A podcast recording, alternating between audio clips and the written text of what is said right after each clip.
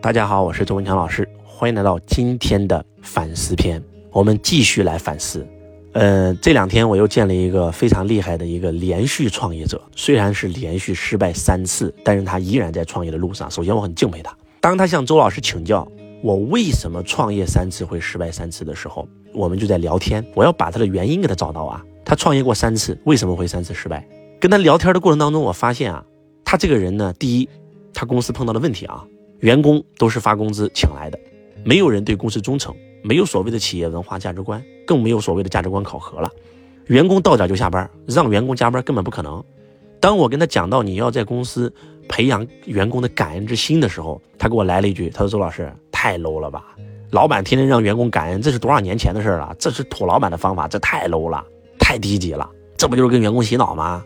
就是当周老师跟他讲，那你要把员工变成公司股东的时候，他更是反对。那怎么可能呢？开玩笑，那员工就是员工，员工就只能拿员工的钱，对不对？那我的投资人投了钱，我才能成为我公司股东啊！啊，就当我跟他聊完以后，我就发现，就是为什么他创业这么多次都失败了，就是因为他没有搞懂创业成功的底层逻辑是什么。就周老师就告诉他，我说你看。我创了几十家公司，每家公司都能成功。不管是我做房地产，还是做金融，还是做互联网，还是做直播，还是今天做培训，我做一个成一个。你知道核心内核是什么吗？我公司有上千员工，没有一个员工是为了钱加入我的公司的。我公司每一个员工加入我的公司，都是被我的使命感所震撼。来到公司以后，对公司的价值观是高度认可。不要说工资高了，零底薪都有人愿意加入我们的公司，跟周老师一起干。当然了，我们对员工非常非常的好。进入公司以后，你会发现几乎把前端所有的利润全部分享给了员工，而且在这里没有一个是员工，全是创业合作伙伴。每一个人都可以加入公司的第一天就能成为这个公司的老板，年终可以拿到年终的公司的分红。除了平常的工资提成以外，还有年终的分红，不是年金奖，是真真正正公司的分红。单身可以在公司找媳妇儿、找老婆，我们允许。周老师，这怎么能行呢？公司不是谈恋爱的地方。我说，在我公司就允许谈恋爱。在我公司还鼓励谈恋爱，对吧？房子、车子、老婆、孩子都是在公司获得的，对不对？他反而更加稳定。所以，那我这一路走来是为什么？就是我在不停的反思，我在不停的成长啊。哎，哪个规章制度好，哪个规章制度不好，我就去用啊，我就去改呀，对不对？不是说一开始咱就是这样啊，咱一开始咱也不会做公司啊，咱不是就学习嘛，对不对？比如说全员持股，那就是跟华为学的呀。去了华为以后，华为能全员持股，为什么我不能全员持股呢？对不对？我们以前也没有所谓的企业文化，那跟阿里学的呀。去了阿里以后，发现人家阿里的企业文化是可以量化的，是可以考核的。那为什么我们不可以？一个企业要做大，一定是要以文化为驱动嘛，以组织架构为驱动嘛，对吧？以使命为驱动嘛，而不是只是为赚钱而驱动嘛。我是一个很懂得反思自己的人，而我发现跟这个朋友聊天，聊了他创业这十年的经历，我发现他今天做公司的思维跟十年前没啥区别。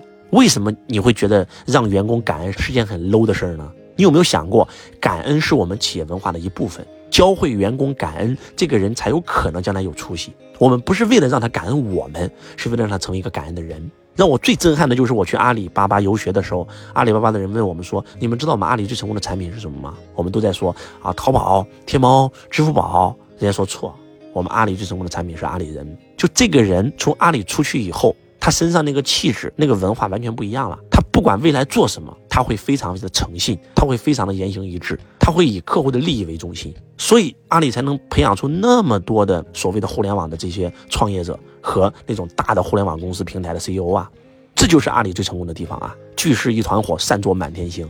所以说，其实创业呀，真的没那么复杂。一，你做这件事儿是你热爱的。而且刚好是你的天赋，是你的使命，你愿意花一辈子的心血来去干这个一个行业，你认为你就是为这个行业而生的，你认为这个行业就是为你而生的，这是第一点。第二点，你把你的使命变成企业文化。我们汇成的使命是让一亿家族实现财富自由、身心富足。我们的愿景是成为一家受人尊敬的百年企业，成为一家有价值、有意义的百年企业，成为一家幸福感最高的百年企业。我们的价值观是致良知，我们做的每一件事一定要对得起自己的良心。第二，志一定要有志向，志不立，天下无可成之事。有志向的人才有资格成为我们的汇成创业伙伴。而且你不但自己要有志向，还要让你的同事，还要让你的顾客，让我们的学员都能升起志向。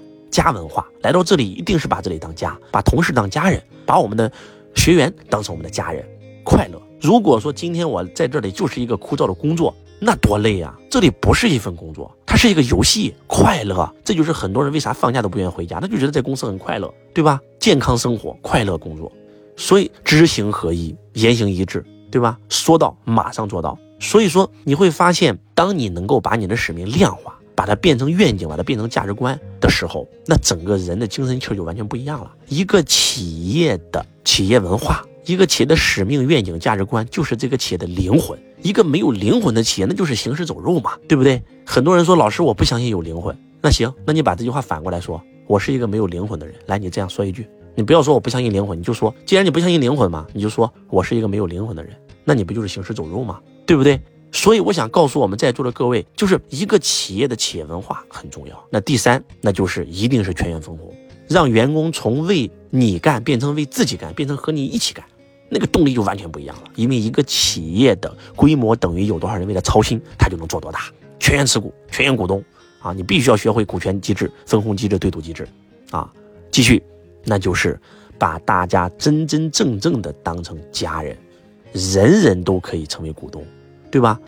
除了 KPI 绩效考核以外，还有价值观考核，完成了以后就可以升职。从业务员对吧，做到这个业务经理，做到总监，做到副总，做到老总，做到分公司的股东，然后到最后再上升到总部的股东。你要给人一个出路啊，别人才愿意跟你干呀。所以其实周老师不停的学习啊，我们每一次，比如说我们做会务也是一样，在不停的反思，不停的精进。哎，我这场会务结束以后，我们要开个总结会，哪里做得好，哪里做的不够好，做得好了，下次怎么保留？做得不好的，下次怎么避免？怎么提升？对吧？十年了，汇成走过来十年了，你想想。一场一场的迭代，你告诉我，我们的会务系统精进到什么程度，对不对？我们不会因为说这场客户有一个学员扰乱会议了，这我们会认为这是学员的问题，我们不会这样认为，因为抱怨学员没有用啊，对不对？我们只能够更更加优化自己的这套系统啊。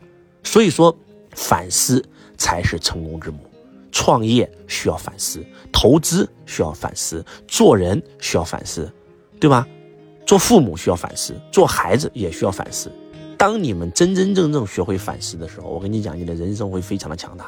周老师在早期开课的时候，每次开完课，八批大会，所有员工开始说我哪里讲的不好，哪里讲的不好，哪里讲的不好，一百多个员工批我一个人。那时候连续批，批了将近两年，到最后自己在台上真的变成了无懈可击。但是到现在为止，其实我还在精进，我每一场会还是会问我的员工，问我的学生，我哪里做的不够好。所以周老师是一个无比懂得反思的人，希望你从今天起。